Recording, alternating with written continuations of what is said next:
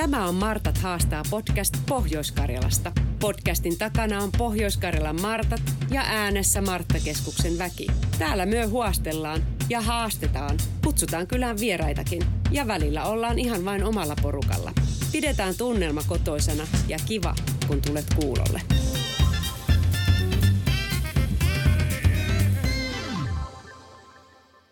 Tämä on Martat haastaa podcast ja täällä äänessä on Maarit Sallinen Uusoksa ja minulla on täällä, tai ollaan vierailulla Biokympissä ja tässä Mika Juvonen on, on Biokympistä sitten vähän, vähän esittelemässä.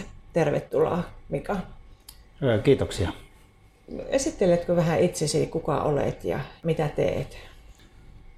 Joo, olen Mika Juvonen ja Biokympissä on toimitusjohtajana ja yrittäjänä ollut tässä hankkeessa mukana tuolta oikeastaan alusta saakka vuodesta 2006 ja aluksi olin siinä hankkeen vetäjänä ja, ja tuota, 2009 saakka sitten on ollut myös osakkana tässä yhtiössä ja sitten toimitusjohtajana. Ja mitä tekee niin mikroyrityksen toimitusjohtaja, niin se on aika laaja se toimenkuva, että Joo. ihan niin sanotusti oikeista töistä paperitöihin ja sanotaan ehkä tänä päivänä mikä työllistää eniten, niin voi sanota lainsäädäntö asioissa mukana olema, oleminen Joo. ja siellä edunvalvontapuolesta niin toimiala, että sieltä kun eu tulee lakiesitys sitten Suomeen tai lähdetään sitä Suomeen implementoimaan, niin siellä voi tapahtua ihan mitä vaan. Että, että siellä on tärkeää olla mukana sitten meitä mikroyrityksiä ja myös sitten isompia yrityksiä. Että tällä me Biokympis käsitellään jätteitä ja tehdään niistä sitten energiaa ja sitten lannoitteita myös luomutuotantoon. Ja se, minkä takia nyt olemme tänään tulleet tänne biokymppiin tutustumaan, niin on nimenomaan tämä biojäte, että kun biojätettä kerätään, lajitellaan, niin minnekä se päätyy sitten. Eli olemme vähän biojätteen perässä kulkemassa sitten, että mitä sillä, siitä valmistetaan, mutta ihan ensimmäisenä kysyt, mitä kaikkia raaka-aineita teille niin sanotusti tulee sitten tähän, tähän biokymppeen? No meille tulee erilaisia biohajoavia jätteitä, lietteitä, eloperäisiä tavaroita, mitkä, mihin bakteerikanta pääsee sitten kiinni. Eli suurin yksittäinen jae, mikä meillä on, niin on kotitalouksista erilliskerätty biojäte. Joo. Ja muun muassa Puhaksen alueelta tulee, Puhas on tällä hetkellä meidän erilliskerättyjen biojätteiden osalta suurin, suurin toimittaja. Sitten sen lisäksi, mitä meille tulee, niin on kaupasta pakattuja tavaroita, Joo. Eli siellä vanhaksi menneitä elintarvikkeita, pilantuneita niin edelleen. Ja sitten elintarviketeollisuudesta niin eläin- kuin kasvipohjaisia tuotteita. Ja siellä lähinnä eläinpohjaisista tuotteista tulee sellaisia, mitkä kelpa, olisi kelvannut elintarvikkeeksi ihmisille tai eläimille, mutta niitä syystä tai toisesta ei ole sitten käytetty. E, ja sitten on teurastamolta, tulee nautateurastamolta, puhutaan mahalanta, eli mm-hmm. Lehmän ensimmäistä mahasta pötsistä sen sisältö. Lähinnä silloin ruo- ruohoa ja kivennäisiä ja Joo. nämä kelpaa niin luomupuolelle ja sen lisäksi luomupuolelle tulee jonkun verran puhdistus, kalastus, kalaa. Mm. Käytännössä vanhaa rehua meille ei tule ja lantanimikkeen alla tulee sitten muutamia hevostalleita lantaa jonkun verran ja, ja niin edelleen.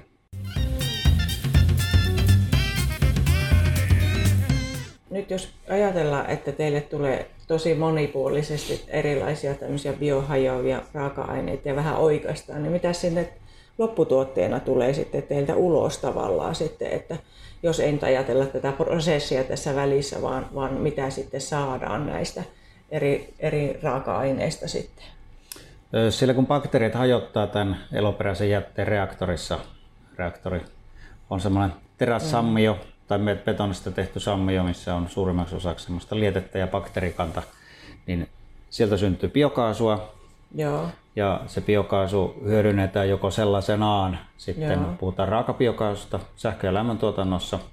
Joo. Eli meiltä tulee, sit voidaan tehdä itselle sähköä, valtakunnan verkkoon myydä sähköä tai sitten myydään mm. esimerkiksi kitelämmölle ja muutamalle muulle asiakkaalle sitten suoraan, mitkä so, toimii samalla alueella ja sitten nyt tässä tämän kevään aikana, sitten kevät-talven aikana on sitten lähdetty jalostamaan biokaasua sitten biometaaniksi ja ajoneuvokaasuksi ja Sitä Joo. toimitaan tällä hetkellä sitten tähän Itä-Suomen alueelle parille tankkausasemalle, että tuonne Joensuuhun ja Parikkalaan ja, ja sen lisäksi myydään tässä Kiteellä biokympin, biokympin tankkausasemalla sitten myös. Joo. Ja lopputuote sitten, mikä se toinen jää, niin on sitten mädätysjäännös, on sillä se vähän ei myyvä nimi, mutta sitten kun se mm-hmm. hygienisoidaan, niin me saadaan sitä erilaisia lannoitevalmisteita. Luomu, luomulannoitteja meillä on kahdenlaista. On nestemäistä tavaraa, joka levitetään lietalantakalustolla, mm. joko multamen kanssa tai ilman. Ja sitten on kiinteitä tavaraa, niin se on lähinnä kiinto, ee, tuon kuivalannan kanssa samantyyppinen mm. tuote, mutta vaan hygieninen. Ja, ja sitten eilen luomupuolelle tulee sitten lietemäistä lannoitetta, jos on kiintoaine ja sitten samassa. Itselle oli iso yllätys, että teillä on näin monipuolisesti, mitä kaikkea teillä tehdään, että, että ajattelin, että, että se on, on nämä lannoitteet tai biokaasu sitten, mutta, mutta teillä on tosi monipuolista sitten niin kuin, mm, osaamista ja, ja sitten, että mitä kaikkea tulee ulos myös sitten.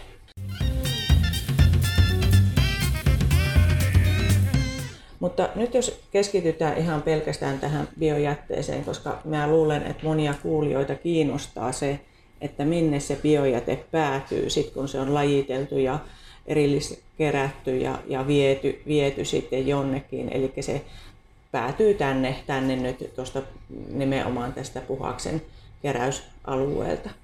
Ja tuota, nyt jos ihan ajatellaan sitä kotikeittiö ja teidän tätä prosessia, mitä täällä on, niin mitä olisi tärkeää nyt huomioida erityisesti kotilajittelijan, että, että minkälaiseen niin, kuin, niin sanottuun pakkaukseen ehkä se laitetaan, tai moni käyttää suojapussia tai sanomalehteä tai kartonkipussia siellä kotona, mihin laittaa sen biojätteet. Onko sillä väliä, mitä käytetään? Sitten sieltä nimenomaan sen, että se hyvin täällä tässä prosessissa sitten ää, ää, tavallaan on, on niin kuin hyvin maatuva sitten.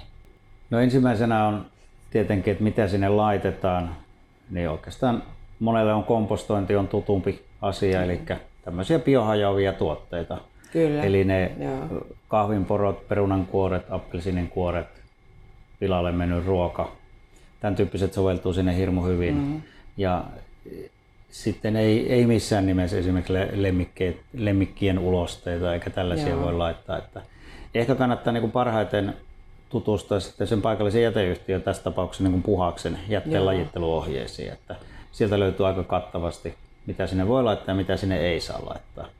Joo. Ja, ja tuota, mihin se sitten pakataan? No meidän kannalta olisi kaikista parasta sitä pakata mihinkään. Ai no niin. Eli, eli se on niin kuin, mutta mm Totta kai sille halutaan joku suoja-astia sille Joo. omalle biojäteastialle, niin paperipohjaiset tuotteet on meille Joo. parhaita, koska ne, ne hajoaa herkästi ja sitten se menee sinne lannoitteeseen. Että pahin on tietenkin, että sitä laitetaan muovisäkkiin no tai joo, muovikassiin. Että, et, et sillä on eritoten talvella ainakin, niin se tahtoo olla, että kun sitten lähdetään erottelemaan ja murskaamaan, se on jäätynyt kiinni se muovi siihen biojätteeseen ja se murenee sitten pieniksi paloiksi. Ja se Joo. on sitten siellä prosessissa, sitä ei saa millään pois. Mm.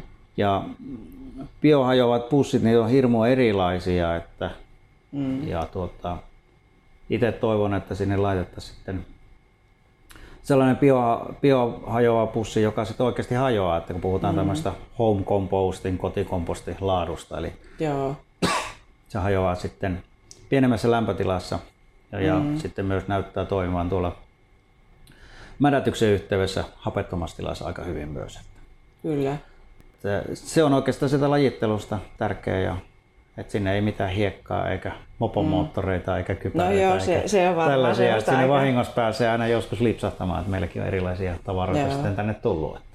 Mutta tosi tärkeä sillä tavalla, että sitä lajitellaan ja käytetään niin kuin hyödyksi sitten, että se on tosi hyvää raaka-ainetta, mikä on to, hyvä niin kuin muistaa, että että siitä voidaan valmistaa monipuolisesti myös sitä liikennepolttoainetta. Et sen takia on tärkeää, että se, se tulee niin kuin hyötykäyttöön lajiteltua ja ei jää. Ja että hyödynnetään kaikki niin kuin raaka-aineet, mitä tulee myös sieltä kotitalouksesta, että se on raaka-aine myös teille. Kyllä ja sitten tärkeä siellä se loppupäätä koko ketju, että biokaasulaitosta ei kannata tehdä sen bio, biokaasun takia missään nimessä, mm. vaan se pitää sitten, että myös ne ravinteet, arvokkaat ravinteet kiertää sinne alkupäähän, Kyllä. sinne peltotuotantoon ja bio, erilliskerätty biojäte, kauppa ja teollisuuden biojäte on siinä mielessä hyviä tuotteita, että ne kelpaa myös luomutuotantoon. Että, ja sen takia meillä on niin kaksilinjainen laitos, että me saadaan pidettyä niin sanotusti puhtamat jätteet erilaisista likaisimmista jätteistä. Että, ja tulevaisuudessa varmaan yhä tiukentuu ja tarkentuu sitten se ja itse näen niin kuin hirmu hyvänä asiana sitten se, että kierrätysastetta pitää nostaa. Joo. Että se, se on riittävän, riittävän korkealla se kierrätysaste, niin silloin se ohjaa myös sitten sitä, että saataisiin se biojäte sieltä poltettavan tai sekajätteen joukosta pois, koska vesi on vähän huonoa raaka-ainetta sitten tuolla polttolaitoksessa. No joo. Se, meille taas semmoinen märkä tavara, niin se sopeutuu hyvin. Ja tietenkin joo. se ongelma tulee sillä loppupäässä, että kuljetuskustannuksia tulee sitten aika paljon sille mm. lannoitteelle, mm. koska se on aika laimeita se tuote. Niin joo, no niin. Tuota, silloin kun se tulee teille tämmöinen niin erilliskerätty biojäte, ja, ja tuota, tuossa kierrettiin ja kuljettiin ja siellä oli tosi paljon erilaisia vimpaimia ja, ja, ja sillä tavalla se näytti jopa itselle tälle tekniikkaa ympä, ymmärtämättömänä, niin monimutkaiselle, mutta jos hyvin, hyvin yksinkertaisesti kerrot, mitä biojätteille tapahtuu, kun se tulee teille, ennen kuin se lähtee ulos. Mutta sillä tavalla, että tämmöinen tekniikkaa ymmärtää, ymmärtää sitä sitten, niin, niin tota, ihan muutamalla sanalla vaan sitten.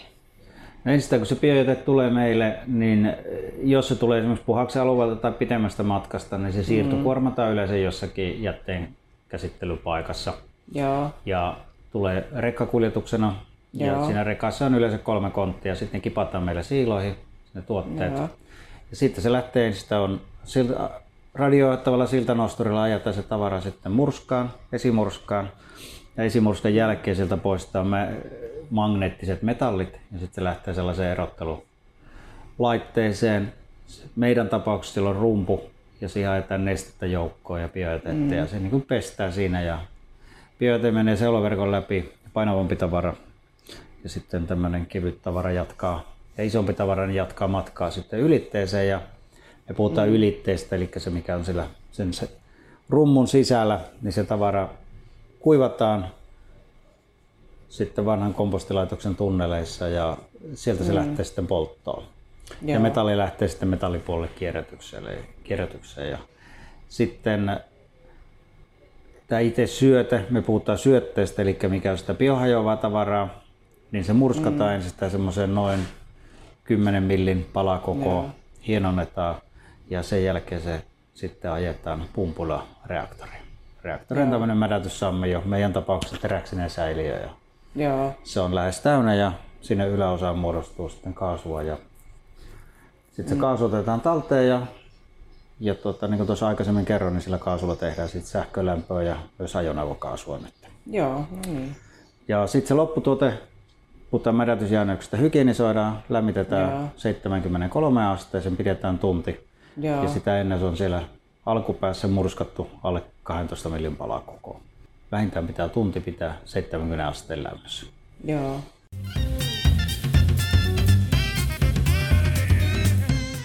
Tota, sillä tavalla, kun, kun sitten se biojäte tulee ja lähtee ulos esimerkiksi se biopoltto tai tämmöinen ajoneuvo polttoaineena, mikä, miten pitkään siinä prosessissa menee noin?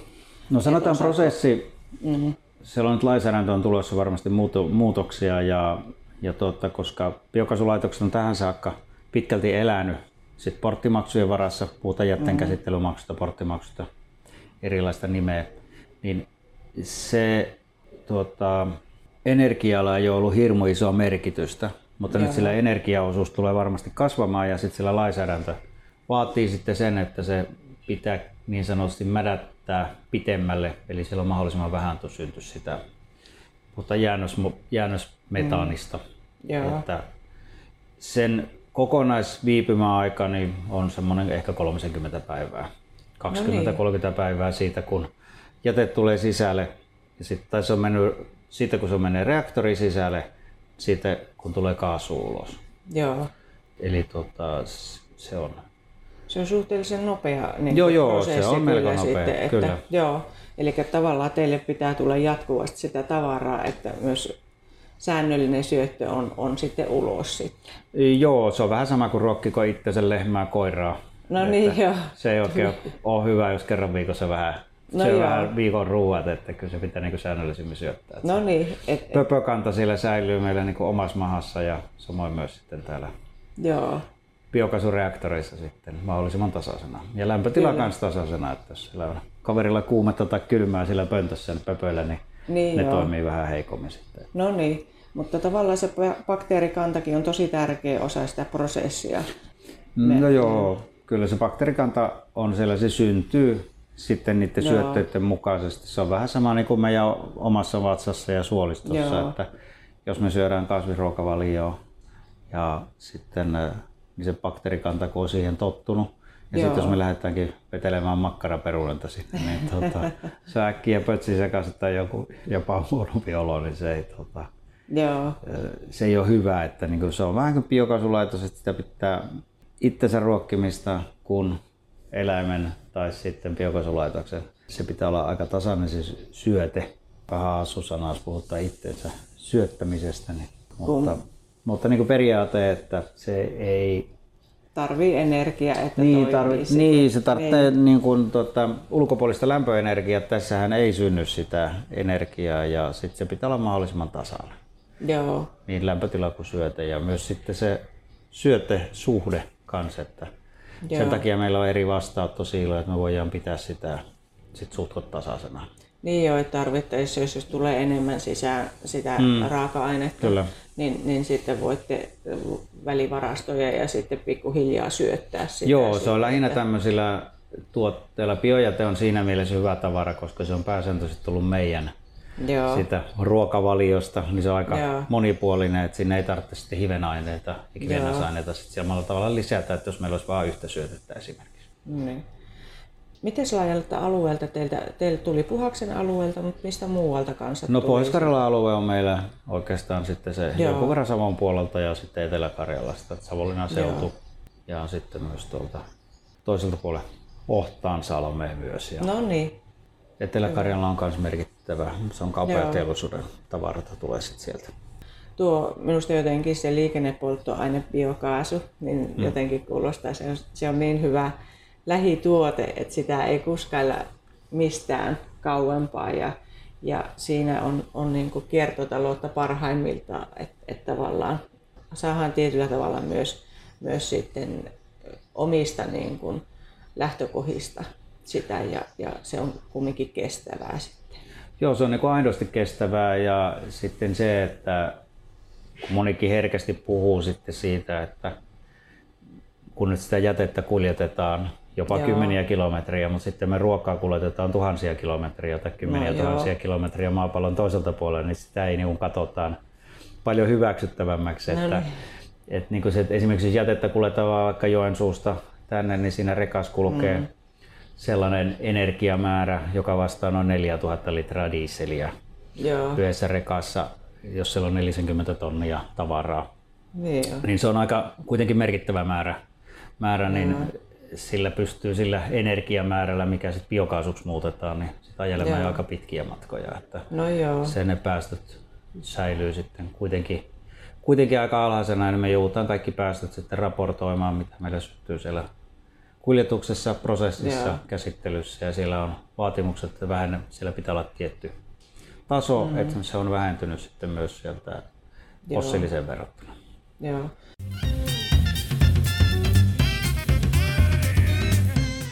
Paljonko noin, jos ajatellaan, että mä aj- ajaisin tämmöisellä biokaasulla autolla 100 kilometriä, niin paljonko siihen tarvitaan sitä? Ootte, ootteko laskenut sitä, sitä No sanotaan, että se on varmaan joku 60-70 kiloa. Eli ihmisellä keskimäärin taitaa mm. syntyy eri tilastojen mukaan niin 60-70 kiloa biojätettä vuodessa Joo, aina yhdeltä henkilöltä. Niin Joo. Niillä omilla biojätteillä ei sitten kuitenkaan ajata kuin se 100 kilometriä. niin joo. Mutta se, se on, tuota, on kuitenkin sitten erittäin tärkeä asia ja sitten monesti tällaisissa voisiko sanoa, onko nyt osa-optimointi oikea mm. sana, itse tykkään käyttää sitä aika paljon, että se Joo. ei nähdä sitä kokonaisuutta, koska sillä ravinteet on merkittävässä osassa ja, mm. ja sitten se, että kun meillä on ne orgaaniset ravinteet siellä, niin se myös parantaa sitä maaperän kuntoa. No joo. Eli sinne saadaan hyvää mikrobikantaa joo. ja monesti keinolannoitteet on taas tuotteena sellaisia, että, että se polttaa sieltä hiiltä. Eli Joo. tällä saadaan vietyä sinne hiiltä ja myös mikrobit tykkää sitten siitä mm. ja se mikrobikanta laajenee ja sitten kun siihen yhdistetään monipuolinen viljely, mm. sitten myös karjatalous, karjatalous, että siellä on nurmea, nurmea sitten, koska me ei pystytä heinää syömään. No joo. Niin, niin se, se parantaa myös sitten se nurmista ja maaperän kuntoa. Että, joo. Että se on niin kokonaisuutena ympäristö- ja ilmastoteko. Jos lajittelee Kyllä. biojätteet ja sitten vielä hankki biokaasuauton ja no ajelee no niin. sitten sillä biokaasulla, niin sitten voi hyvällä omalla tunnolla käydä vaikka kerran vuodessa sitten jossakin etelän matkalla. Että no niin. Sillä saa sitä konkreettisesti kompensoitua. Että. Joo. Nämä on aina vähän tämmöisiä hankaliakin kysymyksiä, että mitä tekee ja valitsee ja sillä Joo. tavalla sitten, mutta, mutta tämä on yksi mahdollisuus myös tämä biokaasulla liikkuminen, ja, mutta on joka tapauksessa tärkeää, että se biojäte niin kuin, käytetään hyödyksi, että, että se ei mene minnekään niin kuin hukkaan tietyllä tavalla sitten. Kyllä ja meilläkin sitten mitä sieltä tulee sen biojätteen mukana, kun sen erotellaan sieltä pakkausmateriaalit ja metallit pois, että metallit lähtee metallin keräykseen, kierrätykseen ja sitten tämä pakkaukset, mitä siellä on, tai bio, erilliskerätyn biojätteen joukossa olevia epäpuhtauksia, niin ne lähtee sitten polttoon. Joo. Et sieltä saadaan sitten energiaa Joo. myös siitä, että se biojätteen, biojätteen lajittelu, että sillä saa sen ekologisen hyvän omatunnon, mm. niin on myös sitä aidosti oikea ympäristöteko. Kyllä. Itsekin tuntuu sillä tavalla, että jos sitä ei ole biojätteen keräystä eri, tai tämmöistä, että, että tota, niin tuntuu tosi hankalalle enää laittaa, koska on niin tottunut, että sit se vaan on automaatti, että kaikki niin kuin ruoanlaitossa syntyvät tähteet ja muut, niin ne aina laitetaan sitten niin kuin erillis tämmöiseen ja sitten kerätään ja sitten käytetään sitten hyödyksi sitten. Joo, kyllä ja mitä meilläkin itsellä on sitten kotona keittiöremontti tehtiin, niin mm. siihen tuli 80 senttiä leveä leveä jätekeskus niin sanotusti ja onko meillä nyt kuusi vai kahdeksan eri jäteastiaa sitten, että Kyllä. ne menee, se menee niin luontevasti siitä, kun vetää se auki sen ja, Joo. ja, ja tota, onneksi nyt lainsäädäntö myös mm. lähti velvoittamaan sitten jäteyhtiöitä tuomaan sen biojäteastian ja samoin myös tietyn kokoisissa ö, alueissa, paljon siellä asukkaita on, niin tuomaan sen biojäteastian samoin myös muoville ja kartongille ja metallille ja lasille sitten keräykset.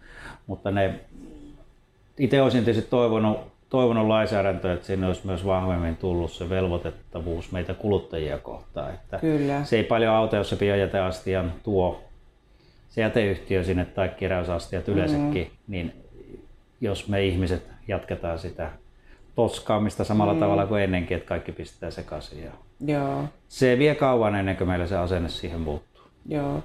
Mutta tosi hyvin osa on, on lähtenyt ja, ja nyt kierrättää ja lajittelee ja, ja tota, sitten kun sitä tekee, niin, niin aika vähän menee sinne polttoon sitten.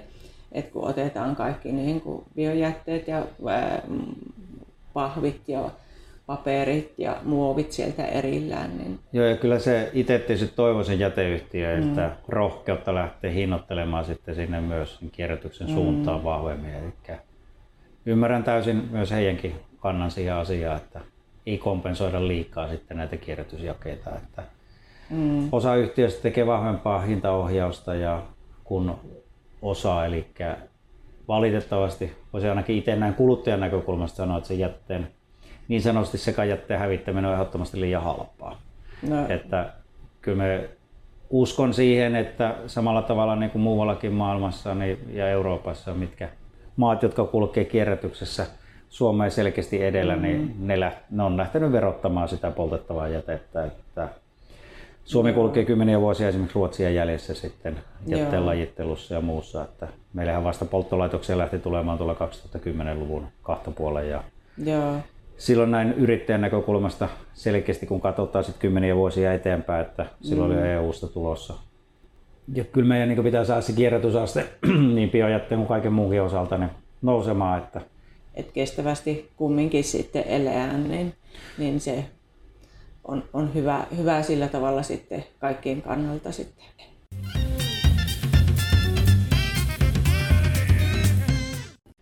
Mutta sitten meillä aina tässä on ollut lopussa semmoinen haaste niin, niin tuota, tai vinkki, niin olisiko sinulla joku haaste tai vinkki nyt meidän kuulijoille? No Tulisiko mieleen?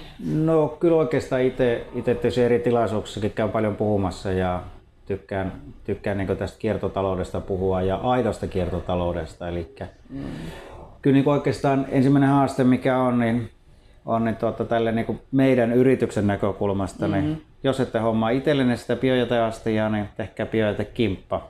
Joo. Siihen on olemassa hyviä, hyviä toimintamalleja muun muassa Puhaksella ja muillakin jäteyhtiöillä, että, että se on useamman talouden kanssa kimpas oleva astia mm. ja sitten saadaan se poltettava jätteen määrä, tyhjennysväli harvemmaksi Joo. ja sitten myös sitä kautta, kautta sitten taloudellisia säästöjä. Ne ei ole kauhean merkittäviä, mutta mm. ehkä itse taas kuulutan sitten sinne ekologisen omatunnon puolelle, että, no niin, kyllä. että näitä koko ajan hupenevia luonnonvaroja käytettäisiin mm. säästeliästi ja sitten tehdään niin kuin oikeita asioita, eikä niin kuin sitten, voisiko sanoa, ideologista, ideologista mm. höttöä sitten siellä, mm. että koska biojätteen niin kuin lajittelu yleensä kaikkien jätteiden lajittelu ja kierrättäminen.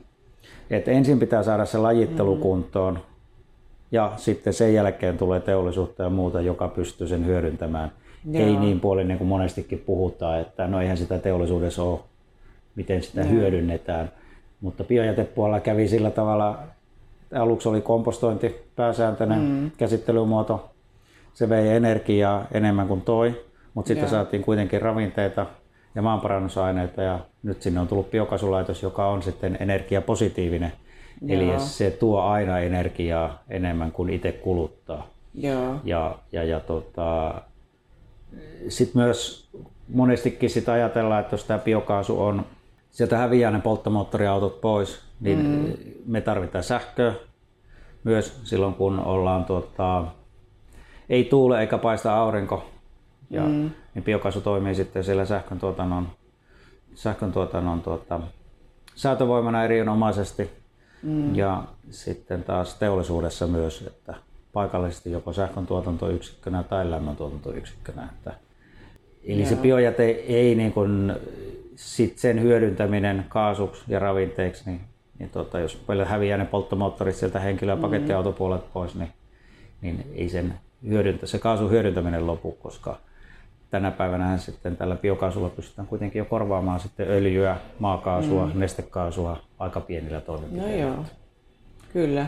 Haasteena on niin se, että pistäkää, laittakaa lajittelu kuntoon ja sitten kun te kerran opitte sen lajittelun, lajittelun niin kuin vähän itsekin mm. sanoit sitä, niin, niin tota, sitä sitten ihmettelee, miten me ollaan ennen voitu elää ilman lajittelua. No että, joo, kyllä. Joo.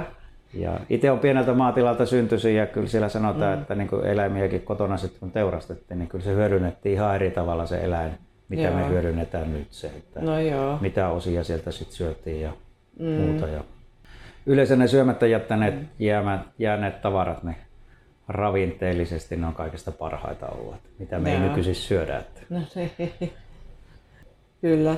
Ja mulla oikeastaan olisi sellainen vinkki nimenomaan sinne, kun, kun sinne lajitteluastiaan, niin sitten se sanomalehti, että siitä voi taitella semmoisen pussukan. Mm. Ja, ja se suojaa ihan hyvin sitä biojäteastia. Ja, ja sitten kun ne biojätteet on kerätty sinne sanomalehtipussukkaan, niin koko sen pussukkoineen voi kipata sinne biojätteen keräysastiaan. Että, että se on ihan helppo ja ei tarvi sitten ostaa mitään erillisiä pussukoita sitten.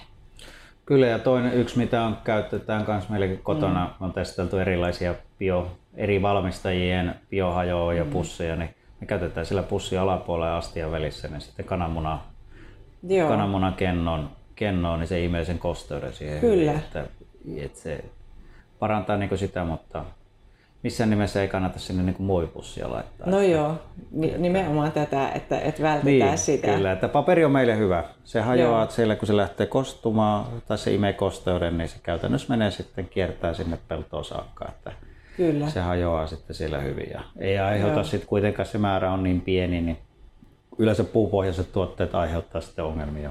Joo. Ongelmia siellä sitten ravinteiden saannin suhteen. Jos siellä on puuta paljon, niin kuin esimerkiksi hevostallin kuivikkeessa, niin mm. se lähtee imemään ennen kuin se hajoaa se puu. Niin Joo. Tuota, ensin ravinteita itseensä ja sitten luovuttaa vähän miten sattuu. Että...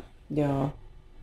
Hyvä, mutta tässä oli tosi mielenkiintoista ja, ja oli mukava päästä tutustumaan tänne kanssa ja, ja tuota, toivottavasti myös kuulijoille tuli nyt käsitys, että mitä biojätteestä voidaan kaikkea tehdä. Ja kiitoksia Mika, että pääsit, pääsit sitten tähän ää, meidän Martot haastaa podcastiin myös mukaan sitten. Hyvä, kiitoksia paljon ja oli ilo saada teidät vieraksi tänne ja, ja tuota, pysty näyttämään, näyttämään vähän mitä täällä on, niin kun joku hyvin sanoi, että ei se P tiedä tänne tullessaan, että minkälaisen kierroksen joutuu vielä tekemään ennen kuin no niin, vapautetaan sitten peltoa ja kasveille uudelleen käyttöön. No niin, kyllä.